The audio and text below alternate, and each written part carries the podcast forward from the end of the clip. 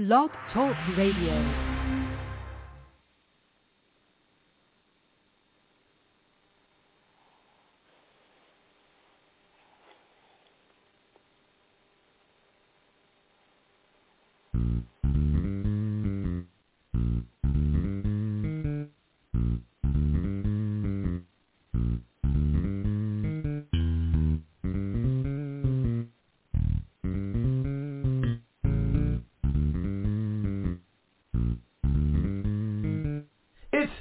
Time with Pastor Steph.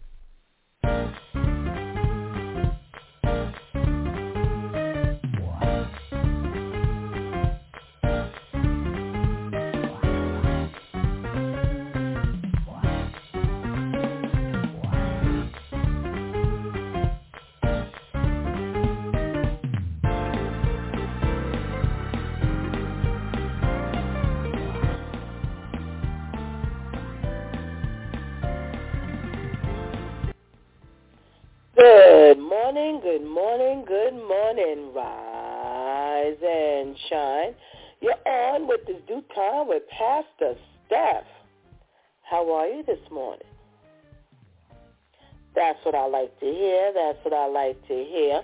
For this is the day the Lord has made. Let us rejoice and be glad in it. So, where were you yesterday? Uh, yesterday we started off shaking the Monday morning blues and we talked about mm, mm, mm, mm, mm, the man out in Tennessee who is now suing the Hilton Hotel because he went to sleep and woke up thinking he was going to be by himself, but no, no, no. He woke up to an employee who was sucking on his toes. Oh, my. Talk about an invasion of privacy. Big time, big time, big time. Yeah, this was the same man they sent to his room just the day before to fix his, what do you call that thing? Uh, the TV. Yes. So he went from being a TV repairman to uh, some crazy man with a foot fetish. Oh, my goodness gracious. Well, listen, I reminded everyone yesterday that I have not been in, I mean, not one hotel where they did not have the bolt lock on the door. Yes.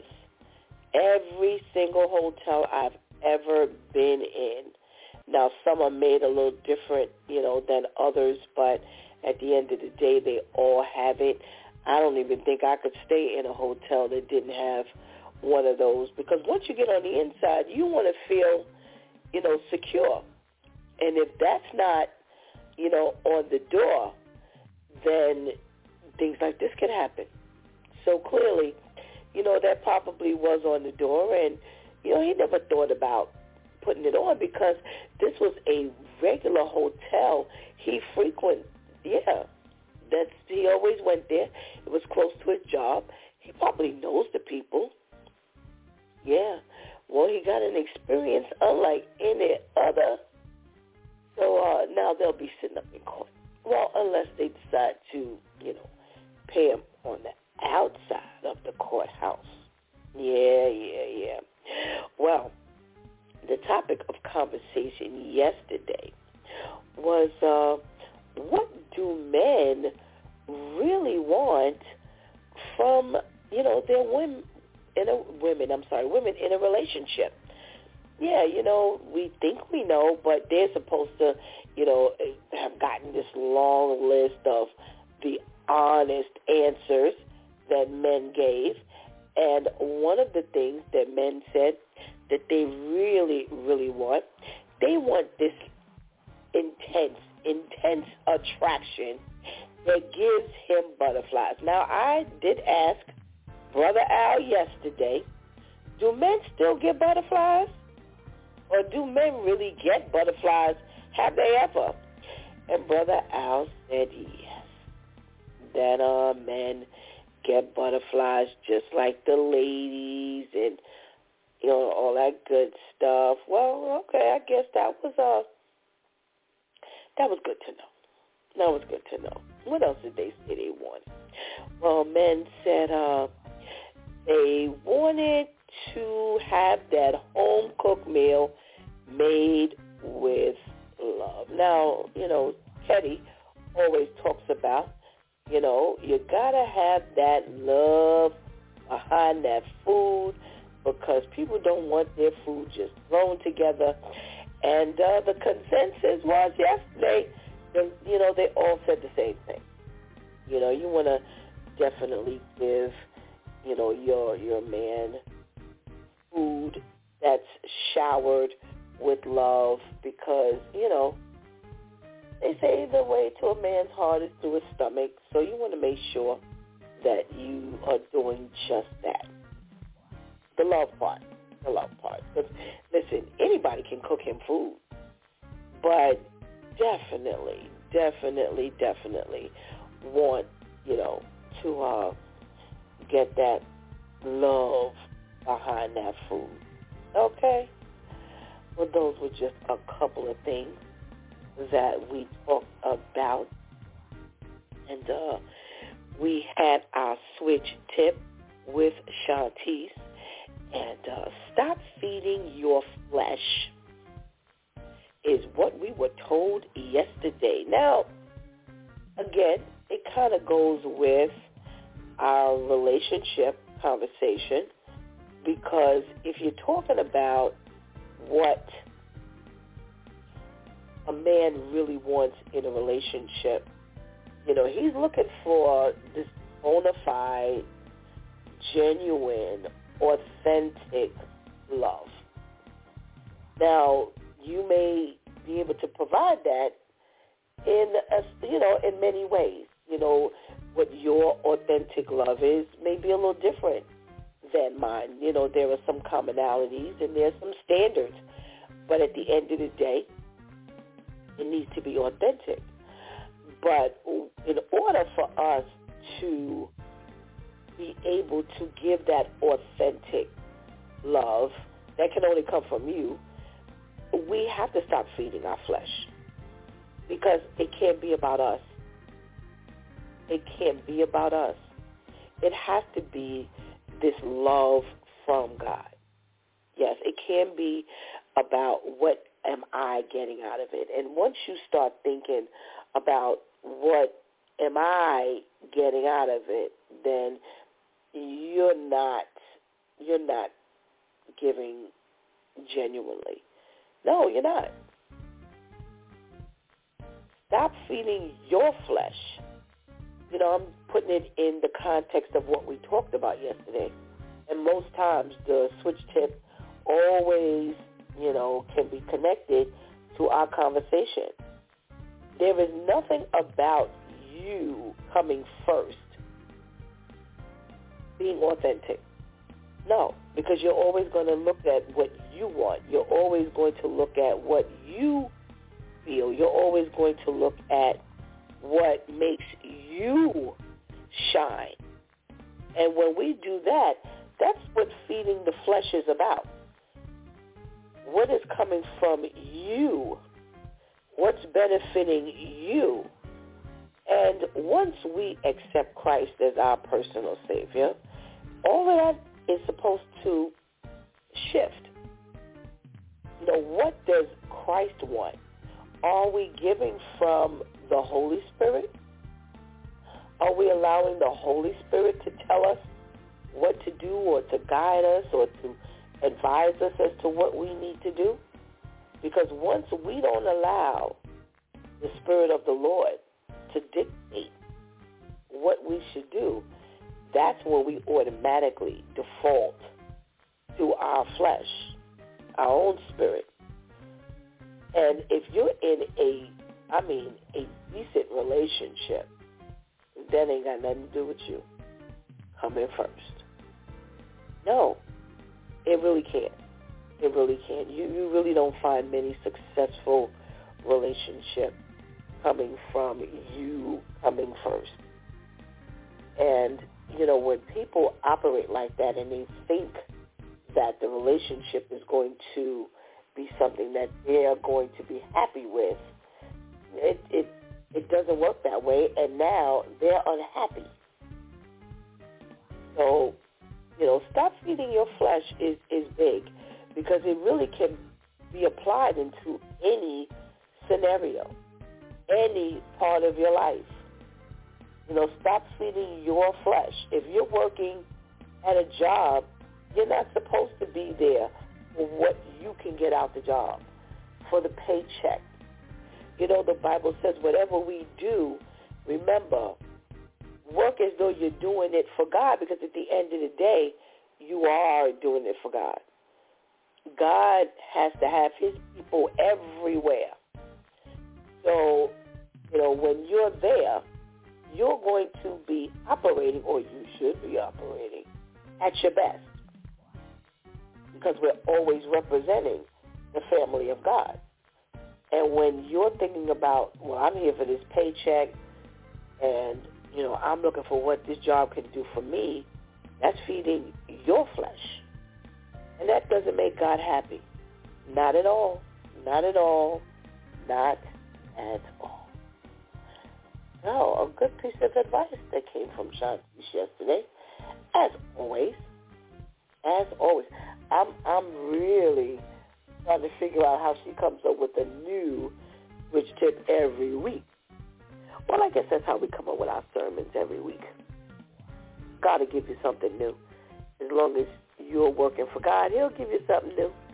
So, whew, nice conversation yesterday. Nice way to start the week, shaking off the Monday morning blues.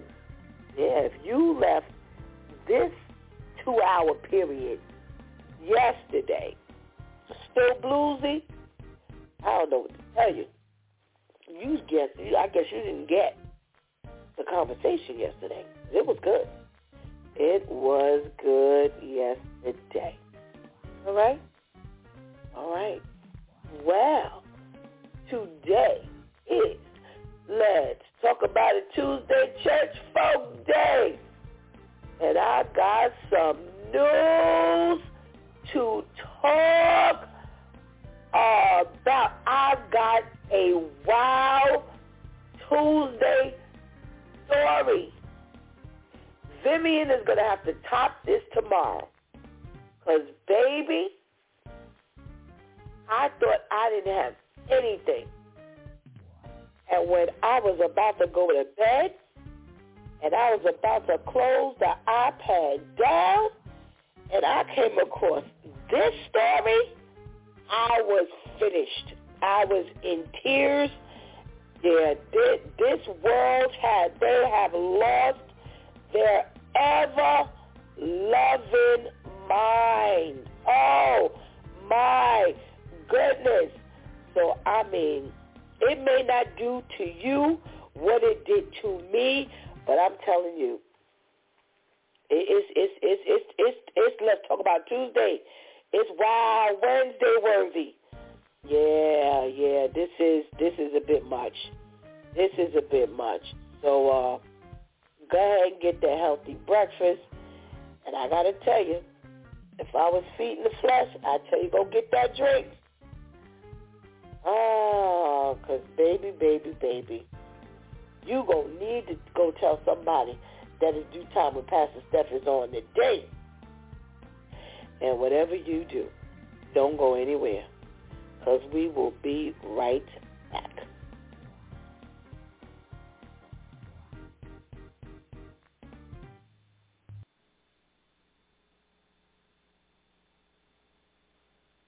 Diabetes is a killer. After I was diagnosed, I didn't feel sick, so I didn't listen to my doctor. Then it struck. I had a heart attack, then a stroke, and I was only 49. People with diabetes are two to four times more likely to suffer a stroke than people without diabetes. And many who survive are severely disabled. Don't let diabetes destroy your life. Learn how to reduce your risk of stroke. Call for your free diabetes survival guide.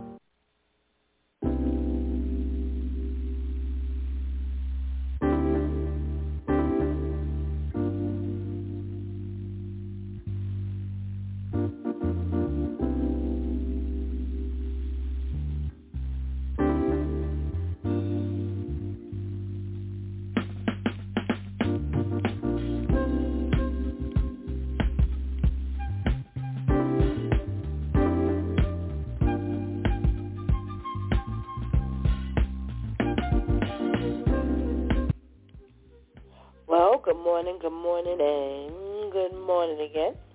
Welcome back to It's DEW Time with Pastor Steph. And uh, today is Let's Talk About It Tuesday, Church Folk Day. Now, I got to warn you, I don't know if we're going to get to the church folk part. You know, we always seem to be able to twist up the um what do you call it the the uh, the news and convert it to some church folk you know situation. But uh, I don't know about today I don't know about it, it, it's going it might get stuck. The needle might get stuck today. As I'm telling you. The stuff I came across last night really let me know that you really need Jesus telling you, we really need Jesus. Y'all, y'all don't understand. We really, really, really need Jesus. And uh, listen up. Listen up. This is really the way the world turns.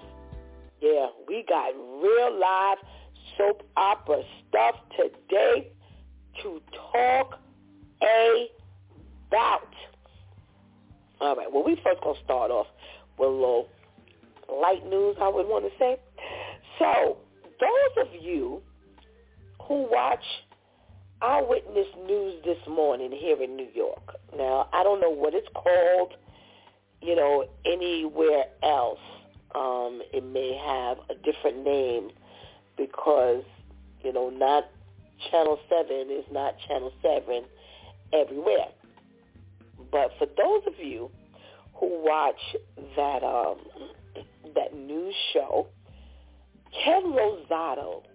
Now I know you. I know you know if you look at the news because I even know that name.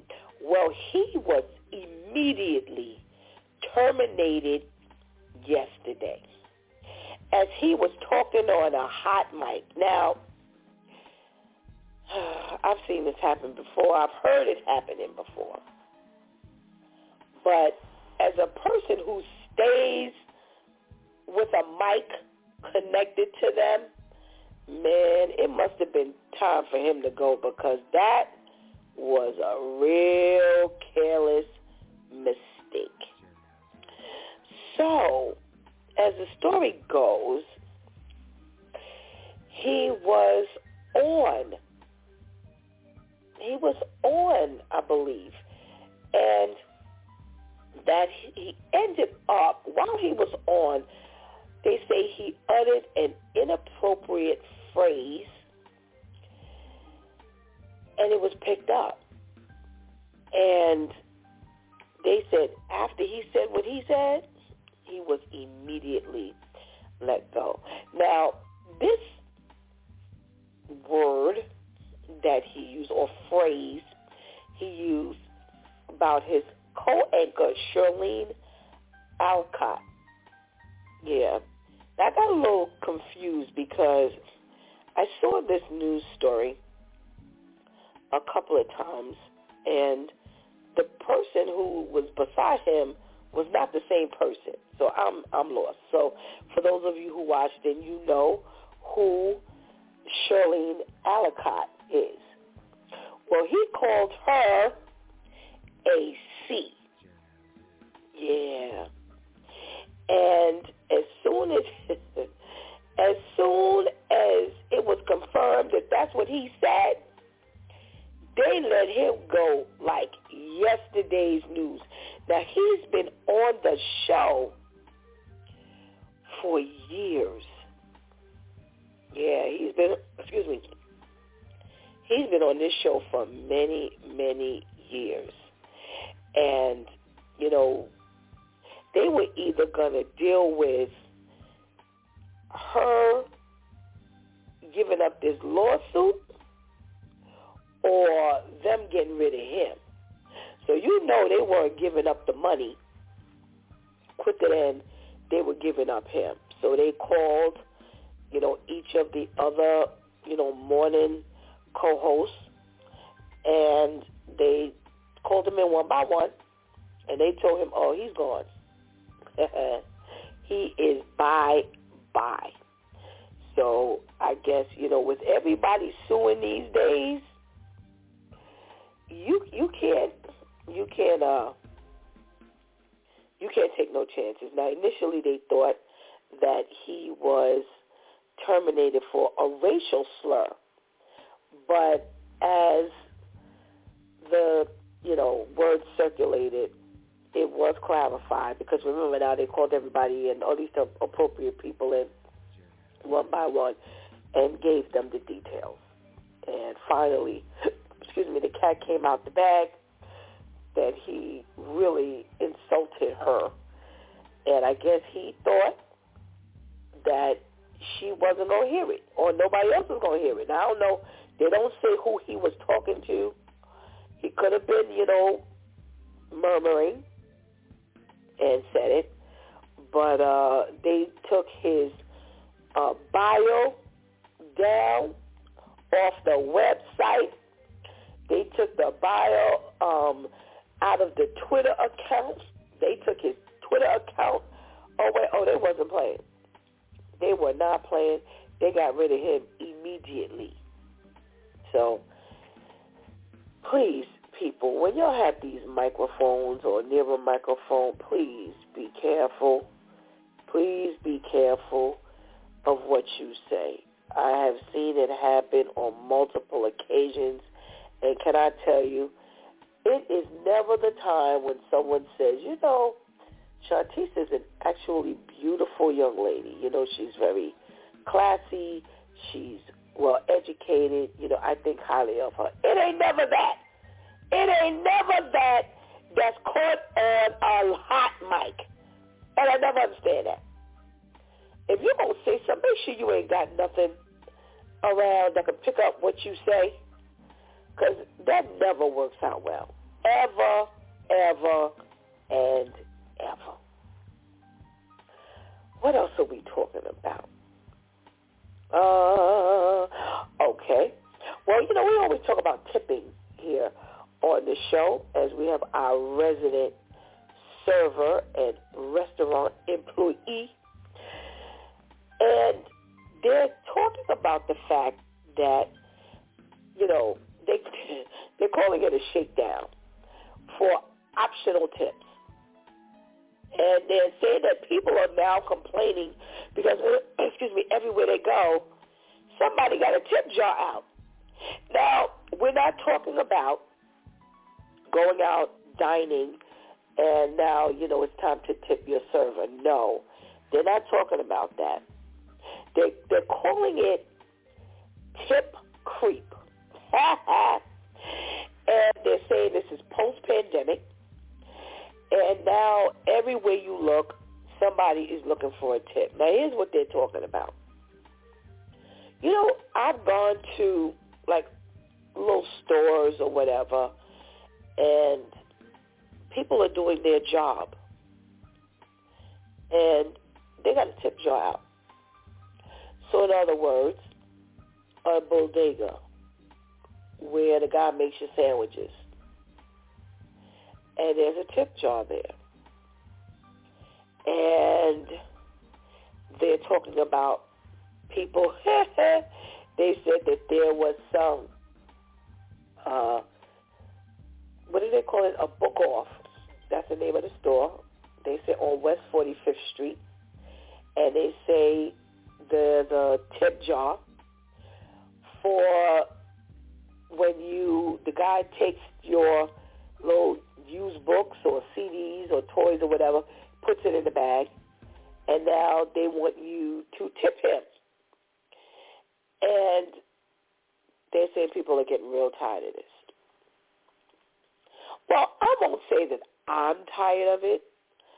I'll just ask the question, why does everybody have to be tipped now? And pretty much that's what they're saying. And I have to admit that I have seen some tip jars in some places where you're really not spending any money. And that's the other thing that the people are complaining about. They're like, listen, we're tipping for what? I was asked to tip a dollar or two dollars or five dollars and I only spent seven dollars and fifty cents. So now my seven dollar and fifty cent cup of coffee now turns out to be eight fifty or nine fifty or twelve fifty because you're uh, you're asking me to tip. Well, who am I tipping? Am I tipping the cook? Am I tipping the counter person? So I, I honestly believe that we're in a day and time where, you know, uh, what do you call that? Minimum wage is not what it used to be. Minimum wage is at $15 now in New York City. So my question is, if you getting $15 an hour, why you need a tip to put something in a bag? Now that that's all I'm saying. I'm just saying that if I'm only spending a couple of dollars, am I going to look bad if I don't put something in this tip jar? And that's the way they're talking. They're calling it tip bullying because they're working on your morals, on your psyche, and people don't want to feel like they got a tip everywhere. You know, we always talk about the fact that if you want to, you know, go out and you don't have to worry about tipping, go to the drive-thru at McDonald's. They're not expecting you to tip. Well, they might not be expecting you to tip, but if you go to some of these other stores, they're expecting you to tip. And listen, I saw the tip jar at a pharmacy. Yes, I did. And I was like, okay, now, I mean, come on now. So it, it to me, it's a bit much. It, it, it's a bit much. You know, when you want a tip for everything, and the people don't have it like that. Again, if I decided not to go into a place, you know, where I'm accustomed to tipping, that might be while I'm in the store getting a grilled cheese sandwich, opposed to going to a restaurant and getting a steak. I don't have tip money. So don't ask me for a tip. So, yeah, that's becoming a big thing here in New York. Stop asking me to tip over every little thing. Okay? Wow. What else are we talking about? Well, guess what's back in the news? Remember we talked about in, I think it was Philadelphia, where they had the, what do you call that thing? The flesh-eating zombie drug. Remember, it was really a tranquilizer for animals, the xylazine. Yes, the trank. That's what they called it for short, or the nickname for it. They're saying that it's becoming a lot more common everywhere else. Now, that's not a surprise because nothing stays contained. And they're saying that in New York,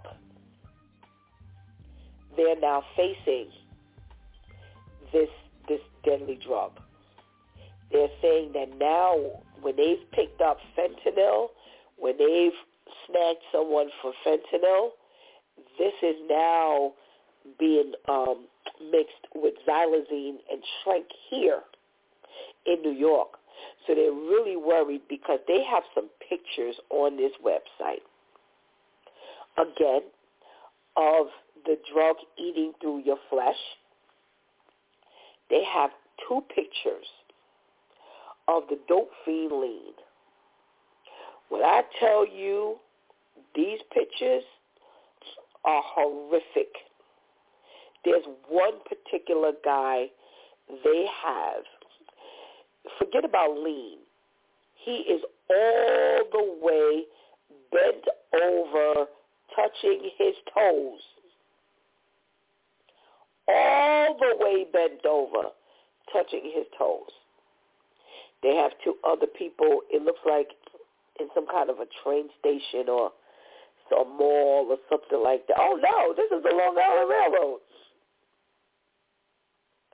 Yeah, the Long Island Railroad, they have, Lord have mercy, that means that it's out here in Jamaica, Queens.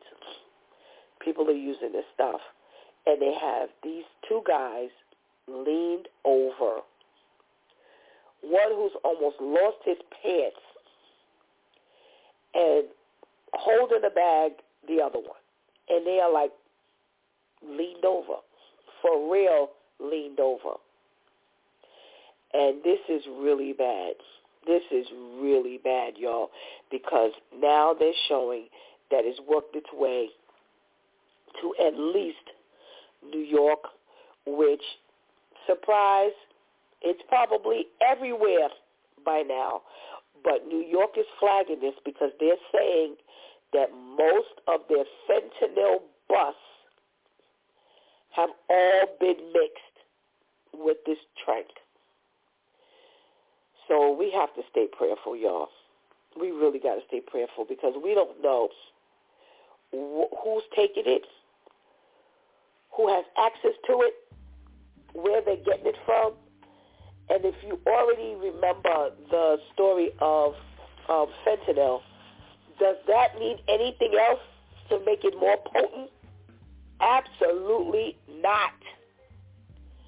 So listen, stay prayerful. Stay prayerful because they say they're mixing it with heroin. They're mixing it with coke. Yeah. So the name of the full name is xylazine. Remember, it's a tranquilizer for animals, but the street name is Tranq. T-R-A-N-Q. All righty? So, oh, Lord, we really, let me tell you something. We really need to keep this before the Lord because I'm telling you, we don't know how, how it's going to get to our children. Remember, we've done stories about this fentanyl being found on children.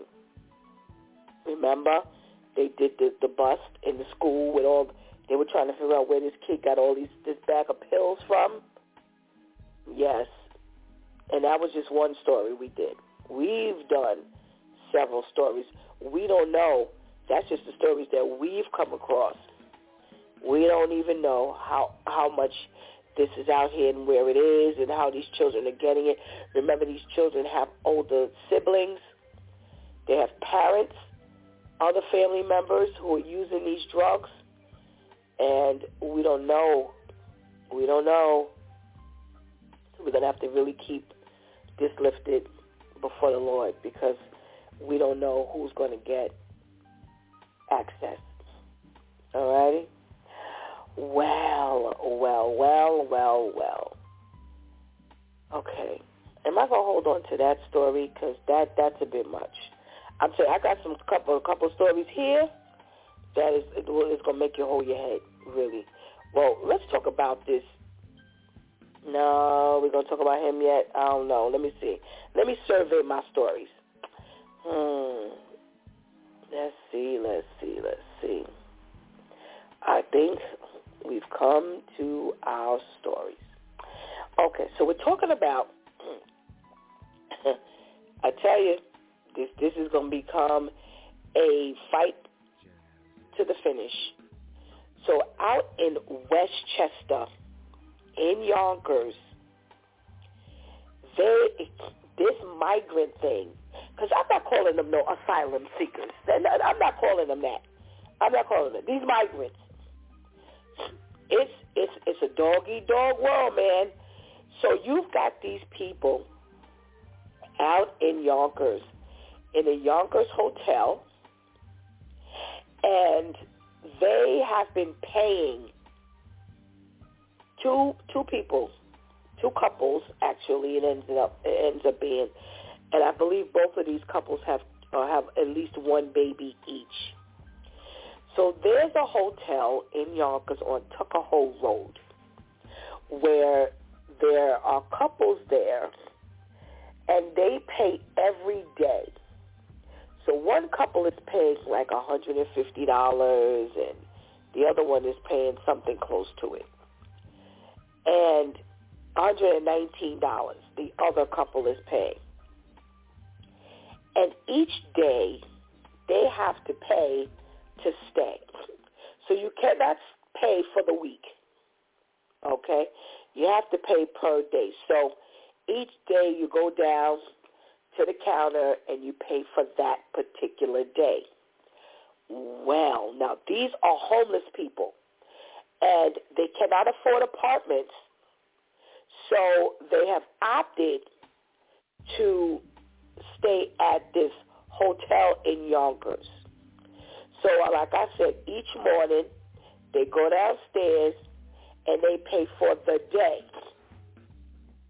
When they got downstairs to pay, they were told they couldn't stay anymore. Now, again, let's go over this. They are homeless, and both of these ended up being couples. They're homeless with at least one child. They were told when they went to pay. Now, they have been paying people. They didn't just walk up to this place one day and pay. They have been paying. They cannot stay any longer. Now, one couple was told they could not even stay that night, that their tenure had ended. The other couple was told they could not, they would have, that was their last week. Do you know why? For the migrant people that was coming in. Yes. They told them that they would have to go to shelters so that the migrants who are coming over here now can stay for free. Now here's the deal. You know good and well if they are putting out the people who are already paid, they're being paid more for the migrants because it's about the dollar. And they are now in an uproar because they're like, we were born here. Now, these are also Hispanic people. Yeah. So you losing your spot at the Ramada Inn at $150 a night. It is now booked up. And you cannot stay here any longer because the migrants have to come and stay. Now I need a I need a five second break.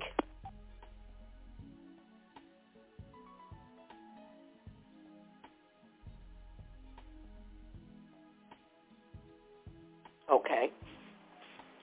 So now it's hitting not just home, but you being kicked. You are homeless. Oh my gosh. You are homeless. And you have to fight to pay $150 a day? Are y'all hearing me? I'm t- boy, this news is getting worse. I'm telling you, this is the light part of the news today. Because I'm going to get ready to tell you who else is being put out of a place. Yes, so now they're in an absolute uproar out at the Ramada Inn in Yonkers because they are now pushing out the homeless people who are paying $150 and $119 a night so that their brothers and sisters, I'm not laughing, y'all, can come and stay for free. Now, this this this here, this is getting worse by the minute. But I have not told you the worst of it all. Oh no no, I have not told you the worst of it all. That's going to be my absolute last story. I got a wild story for y'all. But yeah, this is this is bad. This is this is getting worse and getting worse and getting worse and getting worse. And they're like, they had. Let me tell you, it was so bad that the couple that was paying $150 a night, they said that she had to take money out of her pocket to pay. So they're getting, they're working. They just can't afford to pay an apartment. So I'm trying to calculate 30 times 150. Shanti, do the calculation on that one. Ain't that right? So maybe they can't afford like uh what do you call that thing? Security and all of it at one time. And then, but Lord have mercy, it's still rent.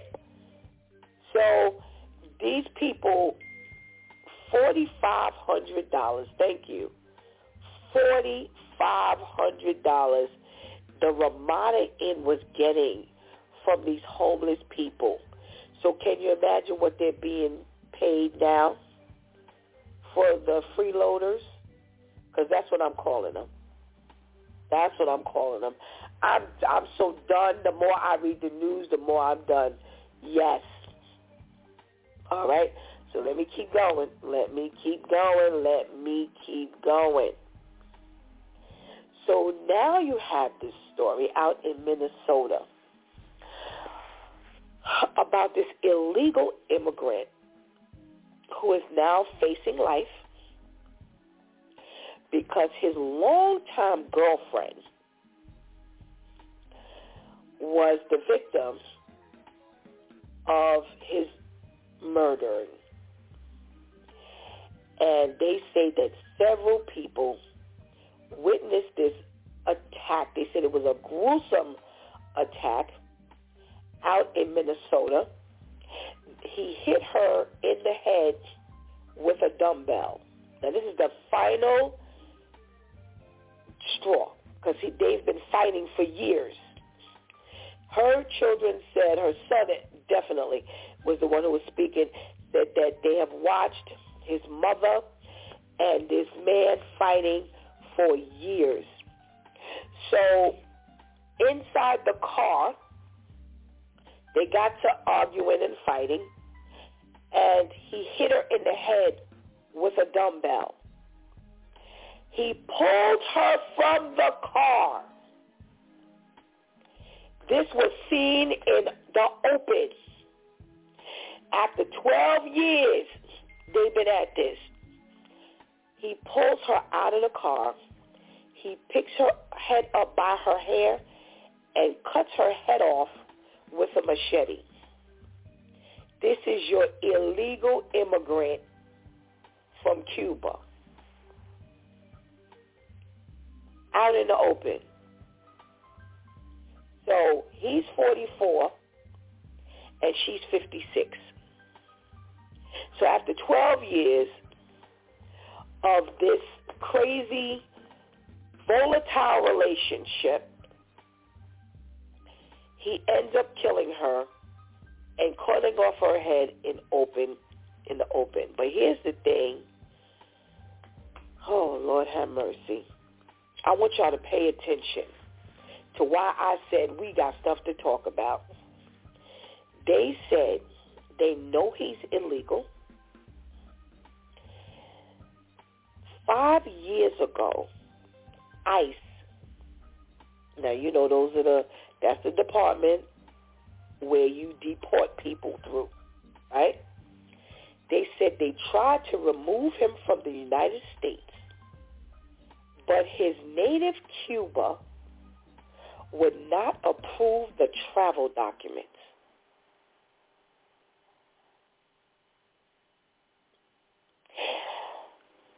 That means he was a criminal when he came over here. And they knew he was a criminal when he came over here. So now you're trying to send his butt back and they will not accept him. He was already going to court. Check this out. When they were in the car together, they were going to court because he had been charged with setting their house on fire during, they say, a confrontation with the cops. They say in 2017, he was commit, convicted, excuse me, of domestic violence for attacking the same woman and pinning her to the ground because he thought she was talking to another man at the bar. She stayed with him long enough for him to kill her. And why are we talking about this? Because we're talking about these illegal immigrants. So let's let's let's start from the first story. You got the first set people in the Ramada Inn who are already homeless, who are paying 150 or 120 dollars a night a night to stay there. And when they go to pay their rent, they tell them, you can't stay here any longer because the room is booked. And they show the woman, because she ain't got nowhere to stay, she's changing the baby, the baby's pamper on the bench. Now they kick them out because they must take in the migrants from the other countries. Now you have this illegal immigrant after a 12-year relationship that's been violent all along. He ends up killing the woman after he has set the house on fire. How am I going to court with you when you just set our house on fire? So while they were in the car, they say that she told him she didn't want to be in a in a relationship with him no more. Why are you in the car telling him you don't want to be in a relationship no more? Come on, women, y'all can't be this daggone stupid. If the man has been beating you all along, go about your business. Go find some place to hide. You know what? I can tell you what to do. Get on a plane and go in the opposite direction because they got a whole lot of room over in Cuba and Venezuela and Mexico and all. Oh, they got a whole lot of room because they send everybody over here. So go over there. Because remember now, ICE can't get him back in Cuba because his paperwork ain't right. Now he came from Cuba. How your documents not gonna be right? You see how they get you over here and they lock them bad boys over here? So listen, if you were smart, I'd have bought me a plane ticket. Nice looking woman. Nice looking woman. Listen, me and my kids with that chip in, I'm going to Cuba. Because, see, you can't come back over here. You can't get to Cuba. So I'm going to go where you can't go. Wouldn't that be a smart idea? Oh, Lord have mercy. Well, here is the peace resist resistance. When I tell you the tears came to my eyes and I just sat here with my mouth open, I want you all to listen to the caption of this article.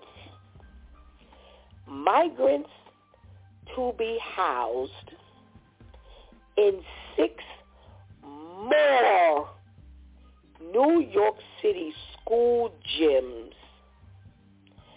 Outraged parents say plan is just insane. Here in New York, they have been housing the migrants. Now let me be a little more specific. The male migrants. They have set up cots in the school gym. We're not talking about over the Christmas holiday. We're not talking about over school uh, Easter break. We're not talking about midwinter recess. We're not talking about that. What, what's the April week? I can't think of the name. We're not talking about that. We're talking about right now. While school is in session.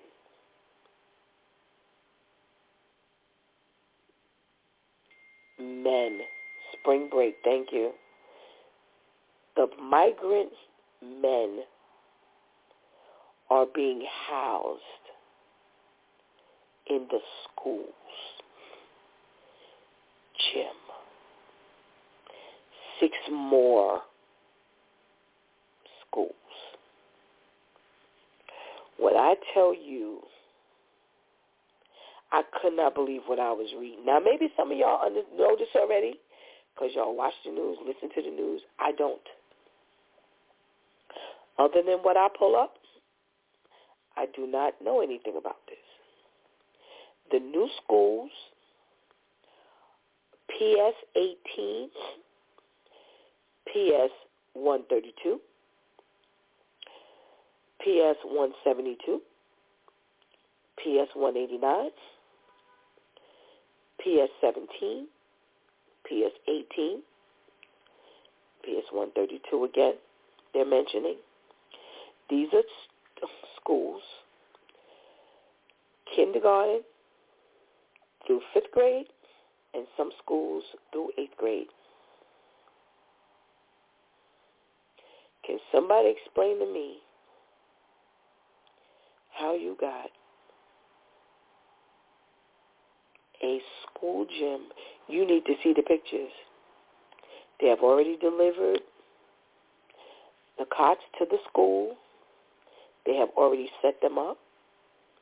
Parents are in an outrage, but I'm sorry, outrage is not enough because they're saying that, and we know that some of the schools don't have a separate gym, cafeteria, and auditorium. A lot of these schools, for some reason, and I don't understand why, they are merged. And I can't think of what they call it. They, they had a name for it. Like a gymteria or cafe gym, something like that. They've merged cafeteria and gym. So here's what they're saying in this article. They're to start temporary housing migrants in the gyms. And some parents are taking their children out of the schools. People are in an uproar, and they thought the same thing I thought. You can't walk up in the school now. You can't go past a certain point in the school. So they know you. They know you. They know you as being somebody's mother, somebody's grandma, somebody's auntie or uncle, somebody's you know dad. But if you go in there during the regular part of the day and it's not like to pick them up for after school or when school is dismissed, you have to show documents. You have to show your ID. Well, what are they doing?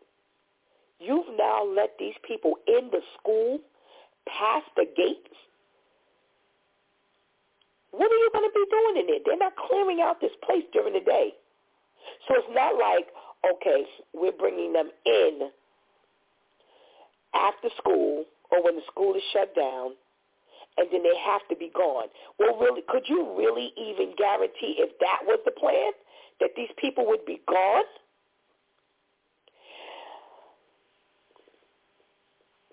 They, those people need to be out there raising hell. And there's just no other way to say this. No other way to say this.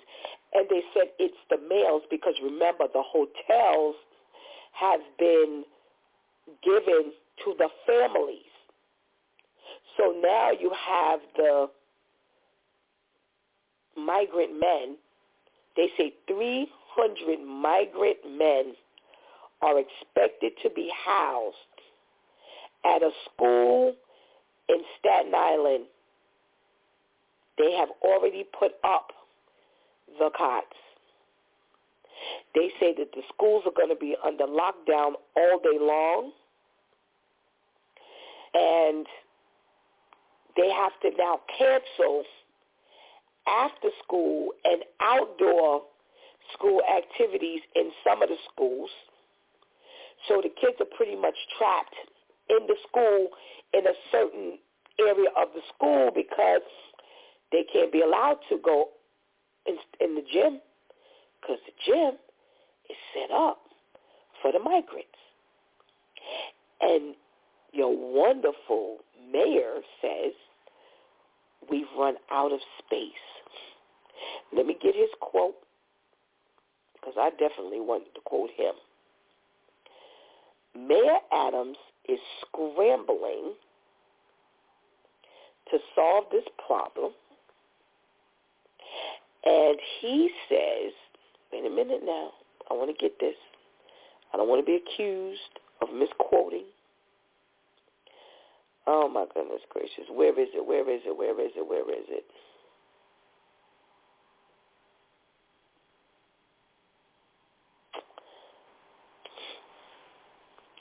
Okay. Ready? The mayor has said nothing is off the table as we work to fill our moral mandate, but we should all expect this crisis to affect every city service. We will continue to communicate with local elected officials as we open more emergency sites. We need to be flooding our local councilmen. I'm not talking anymore because I'm absolutely disgusted. For those of us who have children, nieces and nephews, grandchildren, next door neighbors, children in our church, not one child needs to be in a school where you have 300 men you know nothing about. They are coming over here. We know nothing about them. The people that are letting them in here know nothing about them. And you are now exposing our children to all types of danger. Let me talk to my DEW time crew. Let's talk to Pastor KL first because I'd about had it. I'd about had it. I'd about had it. Pastor KL, good morning. Pastor Steph, good morning. How are you? I'm mad. I am disgusted. But before we go there, before we go there, because I, I gave the news in a progressive way this morning. We're talking about the Ramada Inn out in Yonkers who have the homeless who are paying $150 a night or day, $120 a day. They have to pay each and every day. And they went down one morning to pay their rent for the day, and they were told that they could not stay any longer. The, the place was full. It was booked. Now, how you booked when I just woke up and came down here, and every day I pay for this room because the migrants have to come in for free. Well, you know it ain't for free because they're paying. So they're not going to take money that they could get and not pay. What say you, Pastor KL? What I would say is that it's a shame when people who don't live here or, or, or come from here gets a better privilege than I do. You know, it, it, it's a shame when, when, you know, because of circumstance, this is where I find myself at a hotel, and yet I'm still paying for it. You don't know how I'm getting this money. You don't know what I have to do to get this money, but yet someone else can just come here for free, you know, with a handout. And here I am, I've been panhandling or, or I've been asking for change and asking for this and asking for that and asking for the state or the city to help me out and I can't get no help. But I have to be able to get on a boat. I have to be able to take a cruise in order to get help. Mm-mm. They showed the woman after they told her they could not take her money. They showed the woman changing the baby's pamper on a bench. Now, these are other brown people who now have to be homeless again for their fellow brown people for free. But it gets Right. better. Right. It gets better. So now you have the illegal immigrant who's been in this relationship for 12 years with this woman. It's been volatile the whole 12 years. He's been abusing her for the past 12 years. Back in 17, they say he was convicted of a domestic assault attack on the same woman, pinning her to the ground because he thought he saw her talking to another man at the bar. They are on their way to court. He is fighting a case where he set their house on fire during an altercation with the cops. In the car, on the ride to the courthouse, she tells him he does not want, she doesn't want to be, excuse me, in a relationship with him anymore. He hits her in the head in the car with an eight-pound dumbbell. He drags her from the car in the daylight, picks her up by her hair, and cuts her head off with a machete. They say that he's they know he's he's illegal, but five years earlier, ICE couldn't get him back into Cuba because Cuba said that his travel documents were not right. Are we the biggest jackasses on this earth or what? And I'm saying oh, it definitely, just like definitely, definitely, definitely. I mean, first of all, this gives a whole new light, you know, to the woman with the issue. Forget about blood, but for the issue, you kept on hearing you say 12 years, 12 years, 12 years. So she had an issue for 12 years. Now, now I don't, I don't know that that the woman was was bright when she told this man at this point in in a closed captured car Thank you. that she didn't want to be with him anymore. Thank So you. I don't think that was the brightest the brightest move right there because again, you've had an issue for twelve years. So you know what he's capable of. So you had no place to run, no place to hide, no place to do anything. You were just stuck. I don't I don't know how you thought the conversation was going to end.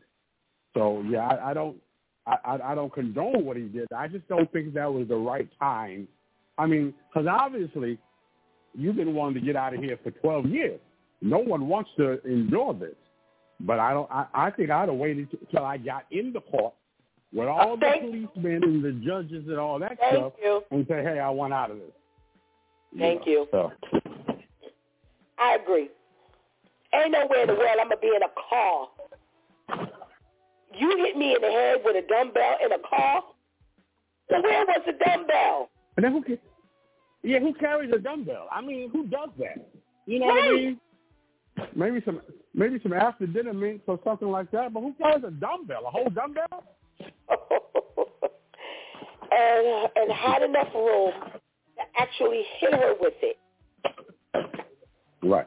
Now I say, get on a boat, get on a plane, and go back to Cuba. Since they sending all their people over here, and they're not allowing him to go back there, that would be the safest place for you. He would wake up one day Right. and I'd be gone. He would never imagine that I was in Cuba unless somebody wrote and told him that they saw me over in Cuba. Because he can't get there. Right. So that would have been the safest place for you. I don't know. I don't know. Yeah. All right. I need you to comment because I tell you, it ain't gonna be. It ain't only in New York. This is the only place we have heard about it. They are now. They have officially, quote unquote, they have run out of space to house these migrants. So now they are cutting the school while the children are in school to house the migrants. And you should see the, the, the, the picture. There were a couple of them in there. They laid they're laying on the cots with their hand behind their head. The leg was up. Oh my gosh. I can't. Well, one, one of my concerns with, with this, one of my concerns with this whole story here is that one, my child already has too much energy. So, so now I can't get into the gym because the gym is occupied. So, so, so, so now not only do you put my child's um, safety, you know, in, play, but now you put your safety in play too because all this energy, he's gonna have it in the classroom. You wonder why these kids are shooting teachers and all this other stuff? I got Yep. too much energy. You can't coop me up and lock me up in a class and just teach me math and science and history, and at no time do I get to run and, and run off all this energy. So yeah, we both go pay. I'm gonna pay, and you go pay. I don't think that's a good idea at all. Yeah, this this this is a recipe for disaster. You are already having difficulty with these children in the school, and now you're going to limit. Now you're going to limit them even further for any outlet, any recreation, any breaks, any time out. Oh, this is a mess. This is a mess. Oh, we got more to talk about. We got more to talk about. Let's say good morning to Pastor Jeff. Good morning, Pastor Jeff. Good morning. How are you? How are you? I'm all right. I'm all right. all right, Pastor Jeff. What's your thought on the fact that you got homeless people who are paying, uh, Shantice did the calculation, $4,500 a month as they pay $150 or $120 a day. They're struggling to stay in this in this hotel. They're homeless already, and now, now they don't even have that because of the money. I'm I'm getting tired of us putting money out every place else but home. We don't take care home, but we want to spend money on all these folks coming over here and everything else. You know, and it's just ridiculous. I don't understand how it doesn't make sense. You know, we're allowing the the Texas governor or whatever to send the people here to New York. We shouldn't even accept them. You understand? You know, we just bleeding heart, so to speak, and but yet we're not caring about home. You know, all these people that need help here, and we spending or letting all these migrants in, and then we don't know anything about them. They ain't screened. We don't know, you know, and you know a lot of them could be sexual perverts and everything else, and we dare put them even close to our children. We should, you know, the children should be protected. To, you know, the first. That's the first thing. That you know, the safety of our children. We shouldn't. It shouldn't even be a no-brainer.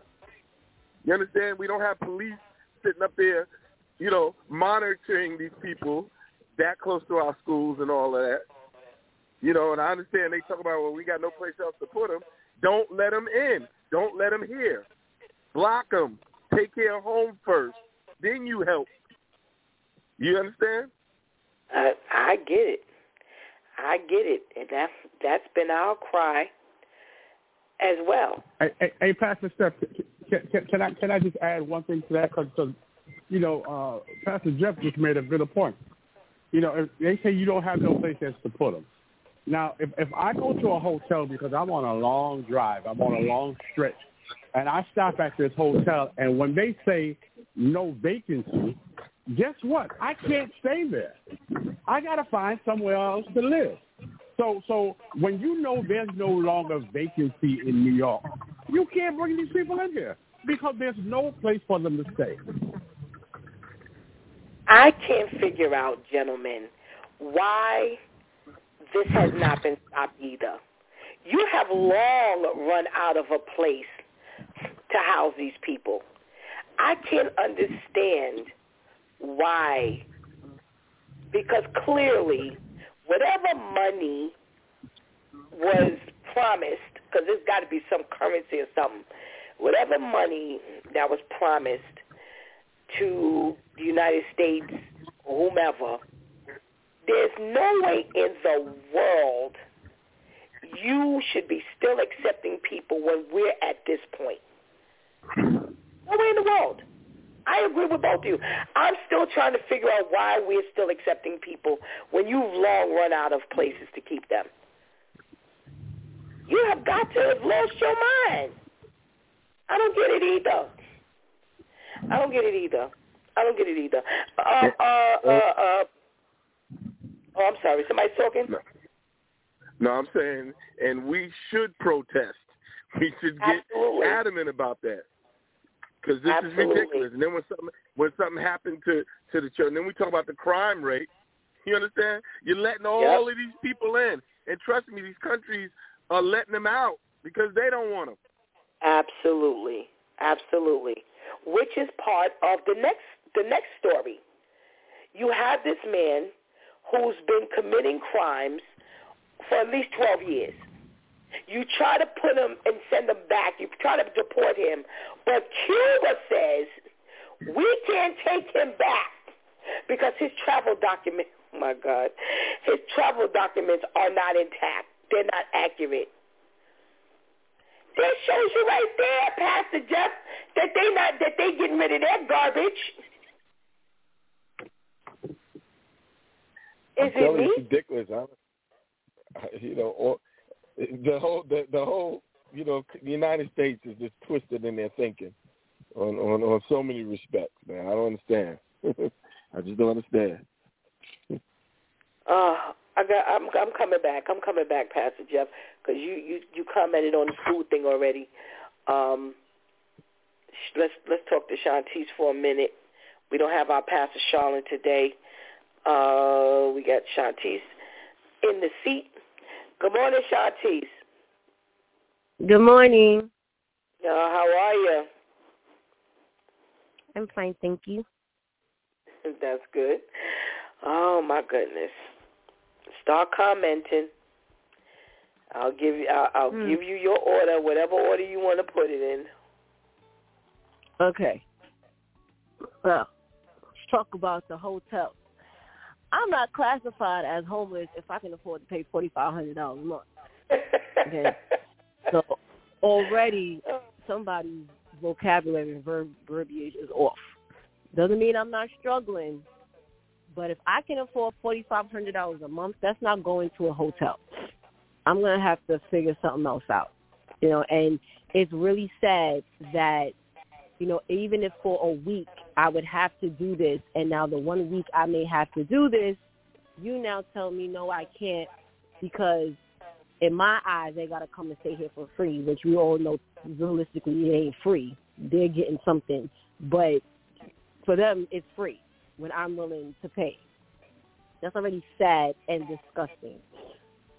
The woman, I thought the same thing. That's like us fighting. I'm fighting with my man, and now we're gonna go to the precinct together. What what part of the plan is this? That makes no sense. Why we're not going to court because of you trying to kill me. You tried to kill me, so now we're gonna go to court. We're gonna carpool to court together. Absolutely no sense. I don't know what part of the plan that was, but unfortunately, she allowed herself to slip up and he killed him. And I thought the same thing, Pastor Steph. Why are we the default country? Why do we end up with the people that nobody wants, even when the nobody is where they're from? That is just insane to me. There should not be an option. This immigrant is here killing people. We want to send him back to where he belongs, and you're telling us no? And we're like, oh, okay. Stupid. Okay. Now, with these schools, I just quickly, Pastor Steph, as you was originally given the story, I tried to pull up the uh, article real quick, and that one of these gyms in Brooklyn looks like a concentration camp Yep. in uh, Afghanistan Yep. during the Sure war. does. It, it it looks horrible. It looks horrible. Yep. Mayor Adams, I don't know who would still support this man after hearing all of this. Because even if he wasn't the one who came up with the idea, he is certainly not fighting against it. He is okay in this. And I agree, one of the parents said, then let them sleep in your backyard. So the protest needs to be taking place at these councilmen's homes. Not around the schools, around their homes. Because if there's no space but you're still saying okay, then you should say welcome to my front yard, my backyard, my patio, my living room, my dining room, all of that. This is so they so he's trying to justify it by saying these are standalone gyms. The gyms are not in the school, it's next door. What does that matter? It is still pedophiles are not allowed within a certain amount of feet of schools. So with you saying that, oh, it's not in the school, it's next door, How many children are going to have to be sacrificed with being molested, murdered, raped, abused, whatever, before y'all switch this up? Is that that's what's going to have to happen in order for a light bulb to go off in someone's head? And I agree. These this should be the parents should be out there all day, every day. If listen, if this is a plan, since y'all got all this money y'all getting, pay the parents.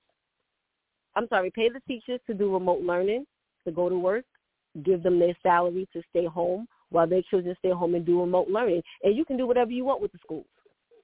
But you cannot tell me that it is okay for these children to go and attend school while these strangers, these weirdos, and I'm going to say it like that because we don't know these people, as it was saying, are here taking up this space. How is it supposed to be a peace of mind for the faculty members, for the students, for the parents?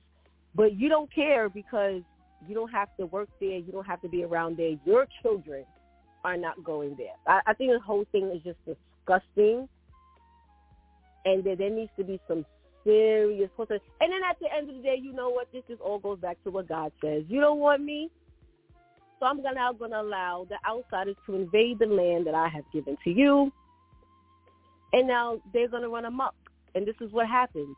Y'all don't want prayer in the school. You don't want me in the school. You don't want my son in the school. You you're willing to, to welcome the enemy into the school. Now this is what happens.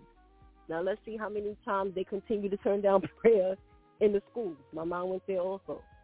Ah, and that's where my mind went, Shantice. My mind went to last week when I told them how we were out here recruiting teachers yep. to come and pray with us. We and we not one. Nope. Nope. Not one person I sent to a principal. I sent to a I don't know if she's a dean or see she got some type of high rank in there. I sent to that. I sent to another one. You sent to one, and not one of them even bothered to say no, thank you. There was not, and I know they, they got respond.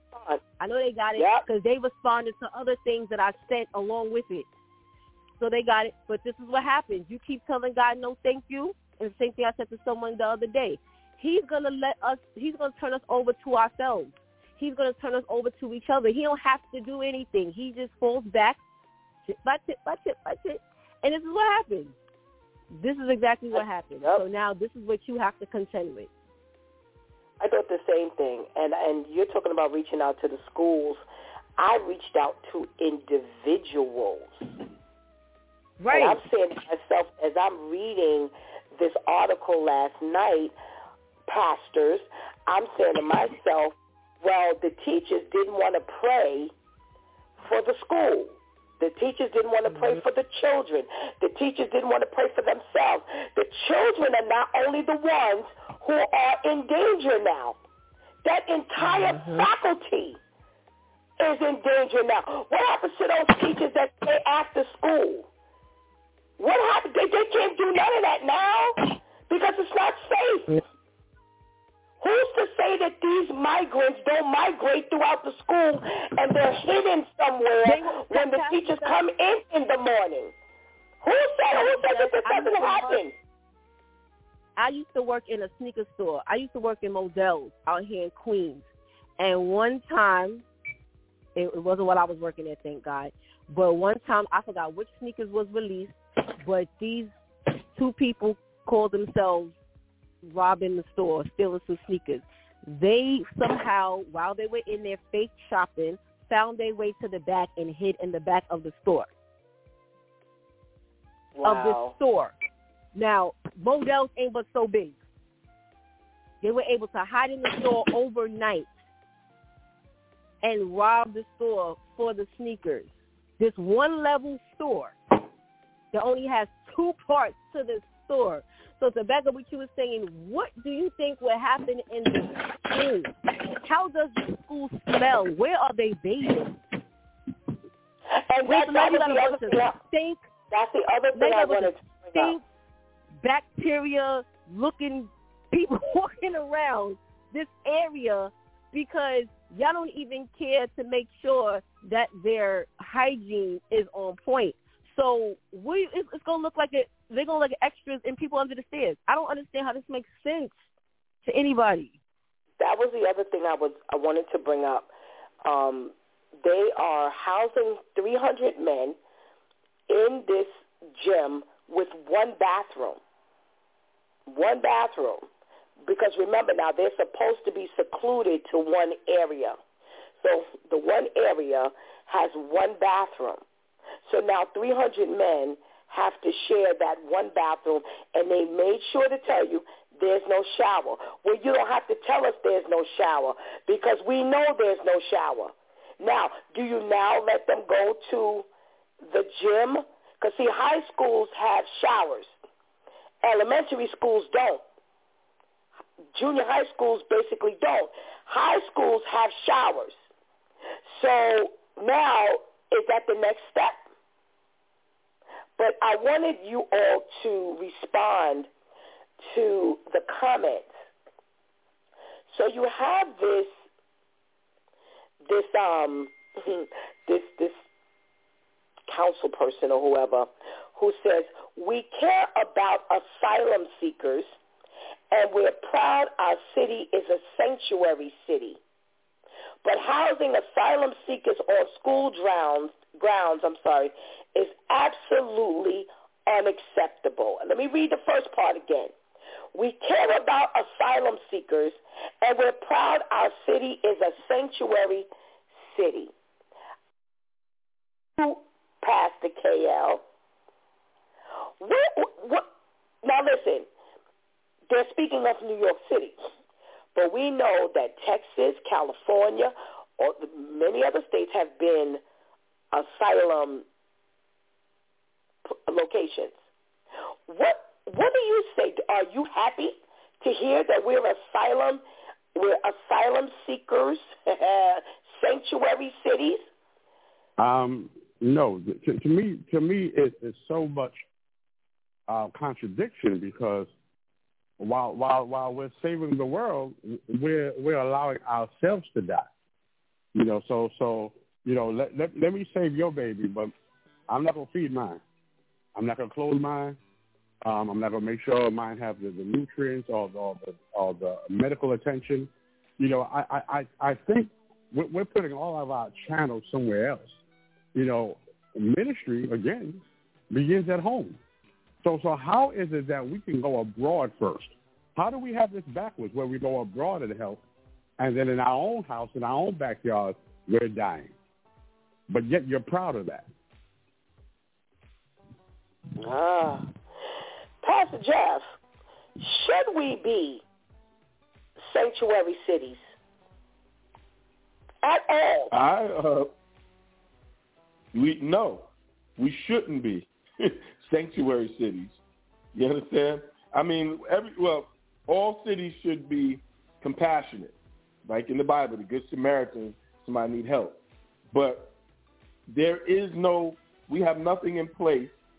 I mean, I'm just thinking about my own my own son, black black boy, driving now. He 18 almost, and he he he's got a fear for his life in this city, New York City, with the police but yet we bring in all these people and, and acting like we such bleeding hearts and, and spending all our resources on them. You know, what's that about? I don't think it's about caring about people. You understand? It's another agenda because we don't care about people.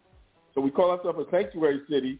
I, you know, it must be some money being gotten to to let these people in. You know, because it's always seems like it's always about money. It ain't about caring. So I right. know the bottom line is it's not caring. You understand? But it's stupidity at its at its height. It's just crazy. It's stupid. You know, like like you said, my my you you got all these people in there inhumane conditions. We're always talking about inhumane conditions. Where you're bringing them into inhumane conditions. Right. One bathroom. Right. You right. know what I'm saying? Right. Common sense will tell you we can't afford the housing. So don't house them. Ah, Shantice, you know, uh, Pastor Jeff makes the point, and this is what I've always said: we we're not putting them into better conditions. You know, we're supposed to be taking them out. That's the whole purpose of the asylum seeking, to get into better conditions. But in actuality, this is not better. Should we be a sanctuary mm. city at all?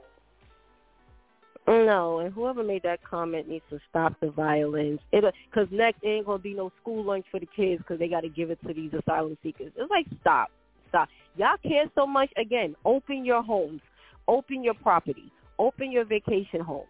You go live in a hotel while they sleep in your condos or your houses or your apartments and co-ops or wherever you live. Show that there's some compassion because I completely agree there isn't. There is a hidden agenda. They're getting the money in their pockets.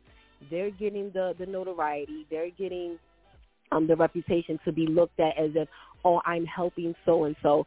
There, isn't any help. How is it that y'all y'all are willing to open these schools up to these immigrants? You willing to have cops here, but y'all, we can't have cops on a normal basis to ensure that these schools don't get shot up for the kids who grew here. So we will make sure that there's proper security at these doors of these schools. Any given day, if somebody decides to bug out, these schools won't get shot up. But she'll make sure that there's cops here. Like everybody's just going along with it the cop said, "Oh, okay, you need me to be posted up here. Okay, I'll do it." It's like no, no one is challenging anybody, and that's the part that's really getting me upset. It's like everyone is just going along with it. If you say something, you may say something for five minutes, but then you go along with it. It's going to take for the quote unquote underdogs to now start saying something in order to get to the powers that be. Because if everyone just keeps going along with it, they're going to keep going along until something drastic happens. And then these same people who are making the concessions for this to happen are nowhere to be found. Where's Mayor Adams going to be? Where's so-and-so going to be when the, the, the a parent slaps an immigrant or when an immigrant decides to try to do something to a kid? Ain't nobody going to be around to stop nothing. No, not at all. It, not it, at all. This is dumb. This, this this is this is beyond stupid. This is just like slow. This world is getting slower and slower by the second. I I have mm. some comments that I I had some thought on, and I wanted to know what you all thought of these comments from random people. It says, "Come on, you voted for this. You vote, you voted for these leaders and their policies, such as sanctuary city. Now you're unhappy that your child may no longer have physical activities. Wait until the classrooms are taken away. Parents, this is what you voted for. You voted for infinite, infinite, unlimited immigration, and as long as you didn't have any skin in the game, you felt so virtuous and so above it all. What you're having to face now is what the border states have been living with for years, only 1,000 times worse. Keep voting for Democrats because now I'm actually happy that you're feeling it too. I wonder how many of these complaining parents voted for Democrats and will continue to vote for them. Hmm. Let's see. Ah. I know that putting guys in a school with young girls is wrong, but you voted Democratic. You voted for a city that would take in anyone. You got them now. Live with it. Hope for the best or that the worst doesn't happen. Why is it wrong? Dem see nothing wrong with grown men in young girls' bathrooms what is your what is your feeling on this response? As uh, you asked for it, you got it. Um, we've been feeling this because there, were a lot of comments, a lot of comments like that, and I mean some were very, I mean just nasty. What's your thought on having that type of or hearing that type of response, Pastor KL? Well, y'all asked for Trump when we got him. Don't mean we was happy about it. But y'all, y'all asked for him. You got him. And look what happened. Now, now we can't even get the man to go to jail. You know, I, I think that that's the stupidest comment there is. So, okay, so let, let's just say we asked for it. So can we not make a mistake? And and, and now th- this is in our backyard. We, we didn't see it this way. You know, we didn't think it was going to come this way. But it surely has to stop. Listen, as a child, I've asked for a whole lot of things from my mother. I wanted cake. I wanted candy. I wanted cotton candy. I wanted all type of stuff. And my mama used to tell me, listen, you got a stomach ache? You ask for it, you got it. Okay, well, I've learned. I've learned that this cannot happen anymore. I've learned that we have to put a stop to it um, by any means necessary. Yeah, I may have asked for it, but I didn't ask for it like this. I didn't ask for this result. So now, now let's let's let's see what we can do to get rid of it. All righty, Pastor Jeff. You know, this is what they're saying to you. You know, how how do you feel about the comment comments? Just just because I voted uh, for Democrats doesn't mean that I wanted a Democrat. Okay, the other choice was a complete idiot. You know, so it you know I did not really vote for what I wanted. I vote for for you know against what I didn't want, and then couldn't vote against that other part. You understand what I'm saying? In order to get that idiot out of there. So my my my, my thing is, you know, give us some candidates that comply to all of our stuff because just because because it says we voted for doesn't mean that we agreed. I, I I never agreed with this letting everybody into into this country. Okay, I never agreed with half the things that with the transvestites using the girls' bathroom and all of that stuff. I didn't agree with none of that. You understand? If I had not voted, what was the alternative? So I would tell somebody, don't just assume because we we you know we voted Democrat that we wanted Democrat. We really wanted somebody that adhered to the things of God, but we didn't we didn't have anybody, any candidate, you know. So that's how I feel about uh, You men are making a good point, Shantice. How? Okay, keep it civil. Behave. How would you respond? My question would be, is this what they presented when they were running? we have a Mm. lot of candidates that say and don't say a lot until either the opportunity is presented or right up until they get elected. And now the we get the representative during the running, during the campaign, and then once they're elected, now we get whether you're a Republican or Democrat. And I think even I thought Trump as well, like Pastor KL, even that was different because there was no representative. He always let you know he was slow. So whoever voted for him, yes. Now y'all need to shut up because that was all y'all saw how incompetent he was and so on and so forth. But yet y'all still chose to vote for him for whatever the reason was. Was this something that was stated that they would go, um, support, that they would enforce, that they would stand behind, and yet we still bubbled in their their name, and now we're mad that it's actually coming to fruition. Because I'm I'm with Pastor Jeff too. I think at one point I didn't vote because it was like choosing between Chucky and Freddy Krueger. Like, I ain't choosing like let God have His will. Whoever He says, then they will go. Because we don't we don't have anybody. There is no one side is better than the other. Unfortunately, that that's where we are now. So it's like either one, the animals are gonna run the zoo, and now we get what we get. Because if you really think about who's running, either side, you're going to get some buffoonery. So that that would be my question to them. Was this stated that these would be the things that would be going on, and yet for whatever reason everyone still voted, whoever voted still voted, or did they present the representatives?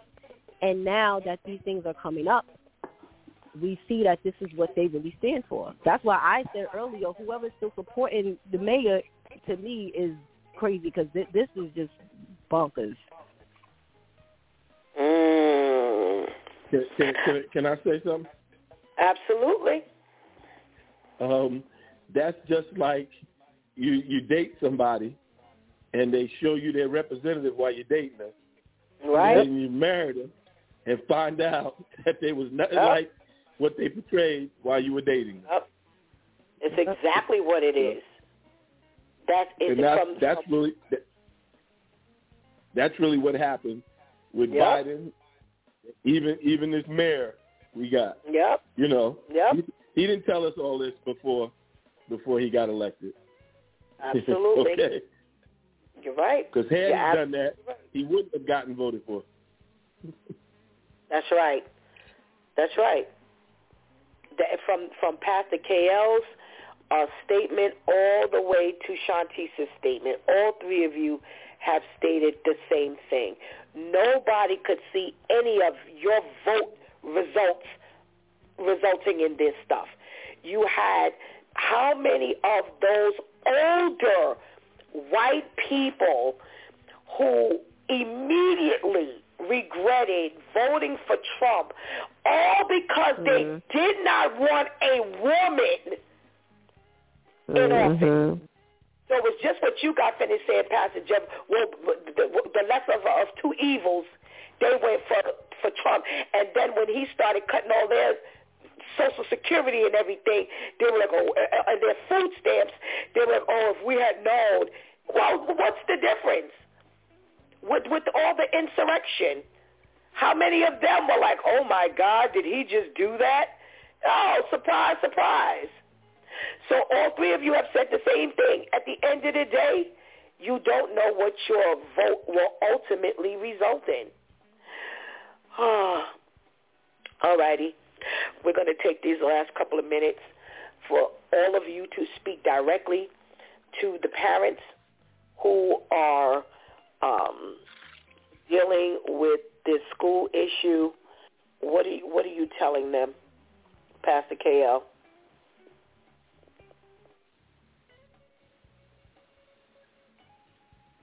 Okay, I, I would say that, that remember you are the voice. You are the first line of protection for your children, no matter what it looks like, no matter what it feels like. You know, you, you no one can make the decision for your children. You know, at the end of the day, you want your children to come home. When you say, "Have a good day, I see you later," in your mind, that whole conversation means that I will see you later. So you have to make sure, by any means necessary, that I put you in a position where I can see you later. You know, with all this other stuff that, that's going to benefit everybody else but me, it doesn't matter. It's mind over matter. I don't mind because you don't matter. So get it together. All righty. Shantice, what would you say, take it easy, to the parents? You're slow now. Give your children to God there is any children that I am connected to as outraged as I am right now, there is such a high level of peace that I have because I know that I'm doing what God is asking me to do on their behalf when it comes to him. When you decide that you're not going to care enough to do the basics, and the basics entailing offering them to God for that protection, because you're capped, you're limited there's but so much protecting you can do, especially when they're not with you for the majority of the day. You don't really see your kids during the week.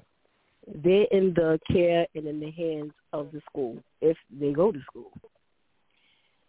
So you need to make sure that you understand that importance so that they have that 24-7 protection. If you continue to choose that that's not important, then just understand that this is just the beginning of the buffoonery that you will have to stress about. You want to make your money? You can't make your money when you got to take your kids out of school because you don't know who's lurking around the schools. So all the things that you claim to care about, do what ultimately matters first so that everything else can fall into place so that even though all of this is going on, you know that you and your child or your children are exempt from all the craziness that's going on out here. Amen, amen. Pastor Jeff, what are you saying to these parents who are enduring this these decisions?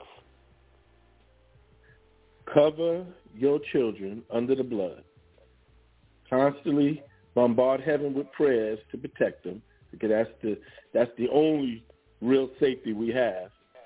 And then common sense wise, if whatever setup is at your at your school and you know it's unsafe, you fight, you protest, you do whatever it takes to stop that nonsense to protect your child. Mm-hmm.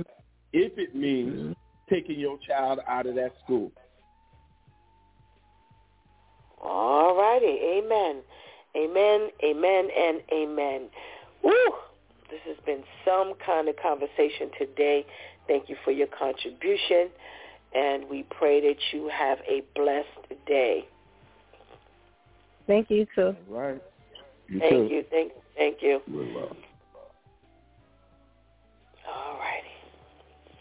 Well, needless to say, we have a pray for them today.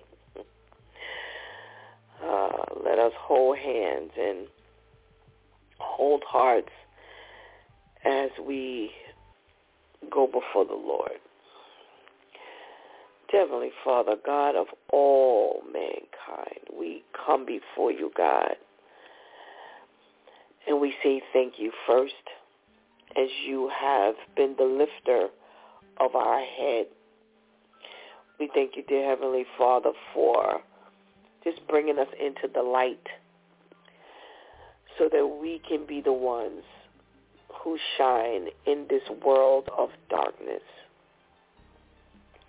Lord, we are facing this this this situation in this world getting worse and worse and worse. And for the longest time, God, we have seen that our children are under attack. And the more we see that our children are under attack, God, the more we petition all these people to hand their children back to you. They were yours in the beginning and they are yours at the end. At the end of the day, these children don't belong to us. They belong to you. And we pray to Heavenly Father that they hear the call that's being made that they see the pending danger, that they will not be reactive more than they are proactive, God. That they would wake up and decide and understand that they need a Savior and he's in the world today. Not gone. It's not non-existent anymore. Oh, he's here. And how can we still feel like we have no alternative but to lay down and die when we have a Savior who has come for such a time as this? Lord, we pray for our elected officials people who were placed into office by the voice and the pen. And now these same people are working against us. And Lord, it goes back to your time in Israel. They begged for a king. And you said, you have me, but we want a king. And this is what happens when we beg for a king instead of focusing and facing you. We thank you, Father, for those of us who have been presented to you, who has, you know, we have a level of rationale because we have your Holy Spirit directing us. We can make better decisions because we have your Spirit directing us. And Lord, we just don't seem to get it in this world that this is the result of saying no thank you. So Lord, we, we stand up. We're standing in the gap for our children, God. We're standing in the gap for those whose voice is is is going unlistened to, unheard. And God, we pray that we just talk to our people differently. Talk to our friends who don't know God. Talk to our neighbors who don't know God. Talk to our coworkers who don't know God, our family who don't know God. And we just all band together because this enemy can't be destroyed because we have you in the fight. This battle is not ours, but we have work to do. This battle is not ours, but we have a responsibility. This battle is not ours, but it falls on our shoulders at the end of the day. We will suffer. Our children will suffer. This world will suffer if we do not stand up and make the proper choice. When we stand up and we don't vote for you, and we put our lives into the hands of man, that has never worked. It's not going to work now, and it will never work when we choose man over you. So, Lord, we humbly come before you, standing before you, ready, willing, and able to do what we need to do. God, I pray that you instruct us as to how to move because we must be strategic.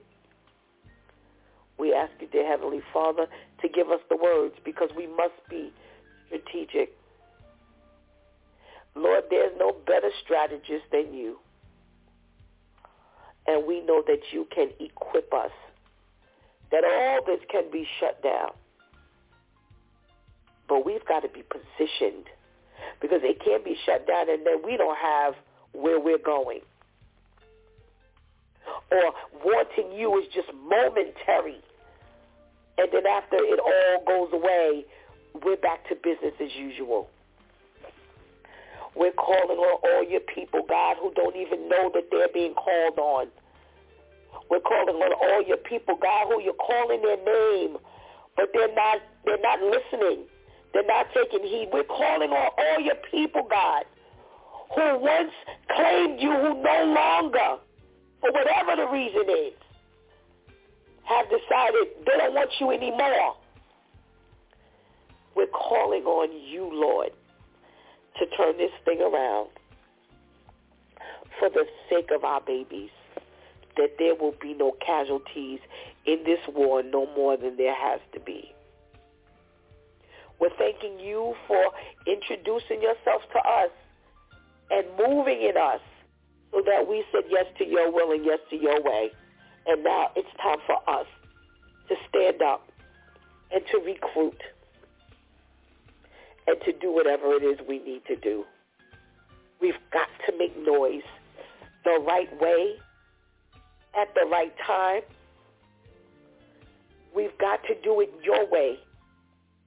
And we thank you, God, for just allowing us the opportunity. Thank you.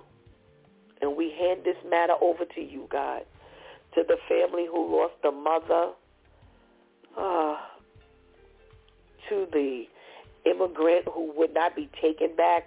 We pray for them, Lord. We ask you to heal their hearts, heal their minds. We ask you, dear Heavenly Father, for those who are now homeless again, who were already struggling. We pray, God, that you give them some level of uh, uh, of coverage. Again, these people with children, we ask you, God, to just make a way for them. Introduce yourself to them. Are you allowing all of this to happen because of rejection? Are you allowing all of this to happen so that they can be drawn closer to you. Whatever your will, your way, your plan, we pray that your will be done in every one of their lives. In the precious name of Jesus, we pray. Amen.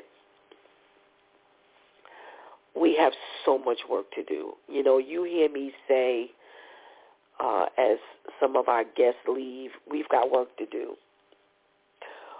And we do. We do. I have been in touch with uh, some of them, and we're working um, on some uh, projects so we can get some things accomplished. You know, everybody is is somewhere. We have our Bishop John Williams and his wife Sharonda. They work actually in the school, and I believe that Bishop John is some superintendent out in Middletown. So uh, of the schools, so he knows um, Pastor Rob. He has, you know, his ins with the school. His his wife Sherelle. You know, we we have people in the Lord who have the know, who are in there. I always say God's people need to be everywhere. So now we need to take all the information and the ability that God has given us as individuals, and now we've got to merge and we've got to make it happen. We've got work to do, people. And if you're in a particular situation where you feel you can't, seek God. Seek God. Seek him for what it is you, you can do. But never forget that you can pray. You know, when we offered to pray with the teachers, you know, again, for whatever the reason is, that there was no response, it wasn't insulting more than it was scary. Because if we're just doing the news, we're just hearing it from the news. I don't even want to know what it's like on the inside. I've always said I teach the Bible. I don't want I, nobody's kid. No, no. I don't want no. I don't want to be in nobody's school from from from eight in the morning, seven thirty in the morning till you know it's time. No, that's not my thing. There are people who are called to do that, and it ain't Stephanie. There's a whole lot you need to endure people's children all day long. And I'm not saying that I couldn't do it. You know, if God wanted me to do it, and you know, anybody that knows me knows I don't turn down anything that God calls me to do. But I, I, I'd rather teach the Bible. That, that boy, that gives me enough headache right there. I'm on those front lines. But for those who can endure it, I feel so bad because we do have teachers who really love our children, who really have a passion for our children to learn. And, you know, the, the sad part about the women and the men who are supposedly in the Lord who did not stand up for prayer is you can't now be infectious in your arena. You, you, you can't. Because God says, if you don't stand out and step up for me, that ain't happening for you. And this is what's happening. And when I read the article last night, that's where my mind went. I was like, this is not just our kids.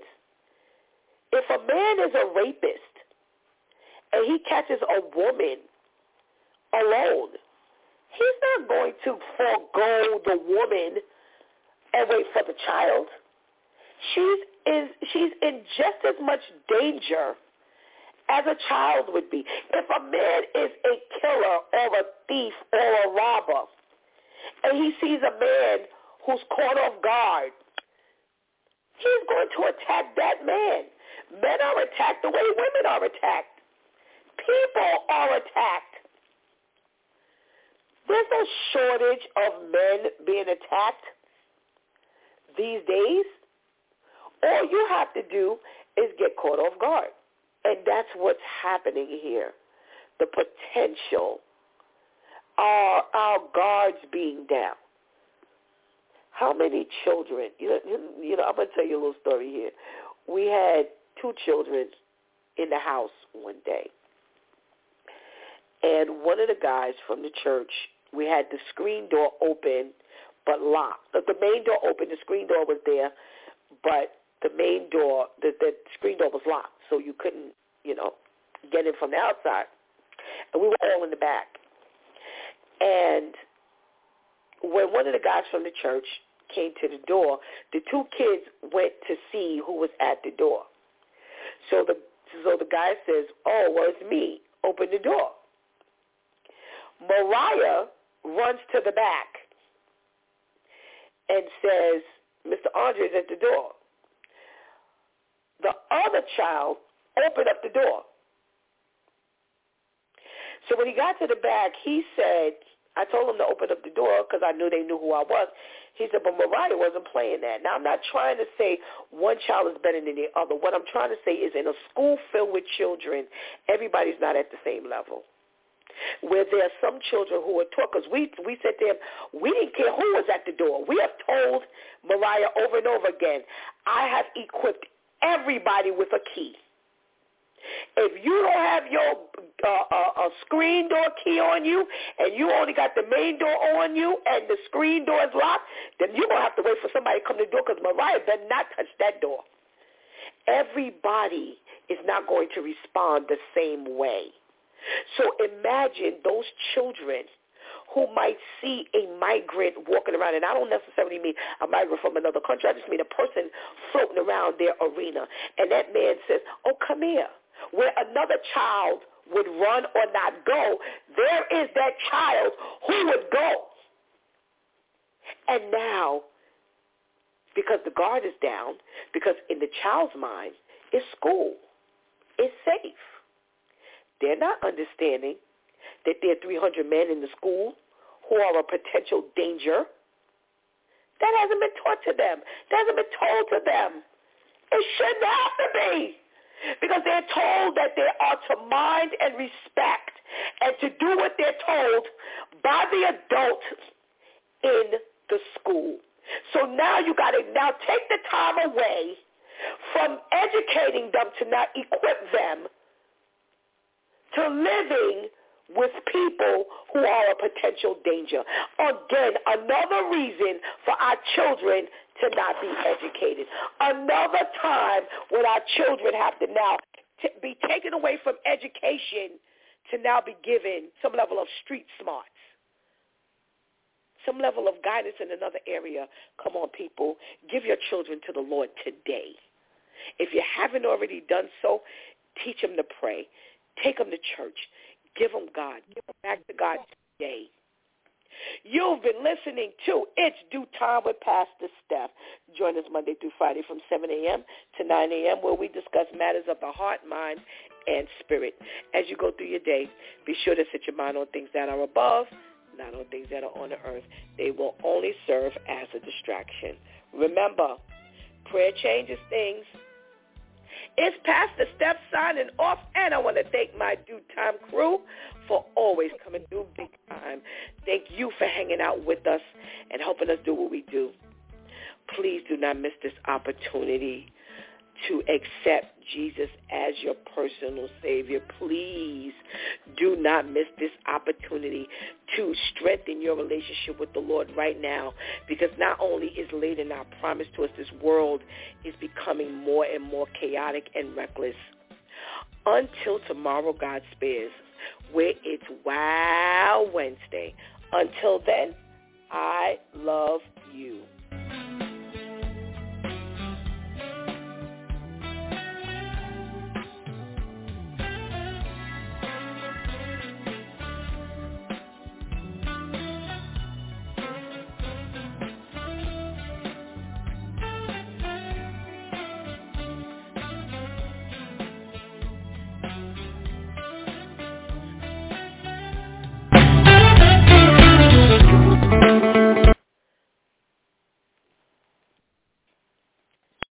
With the Lucky Land Slots, you can get lucky just about anywhere.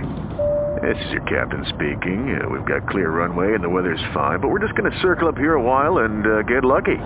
No, no, nothing like that. It's just these cash prizes add up quick. So I suggest you sit back, keep your tray table upright, and start getting lucky. Play for free at LuckyLandSlots.com. Are you feeling lucky? No purchase necessary. Void where prohibited by law. 18 plus terms and conditions apply. See website for details.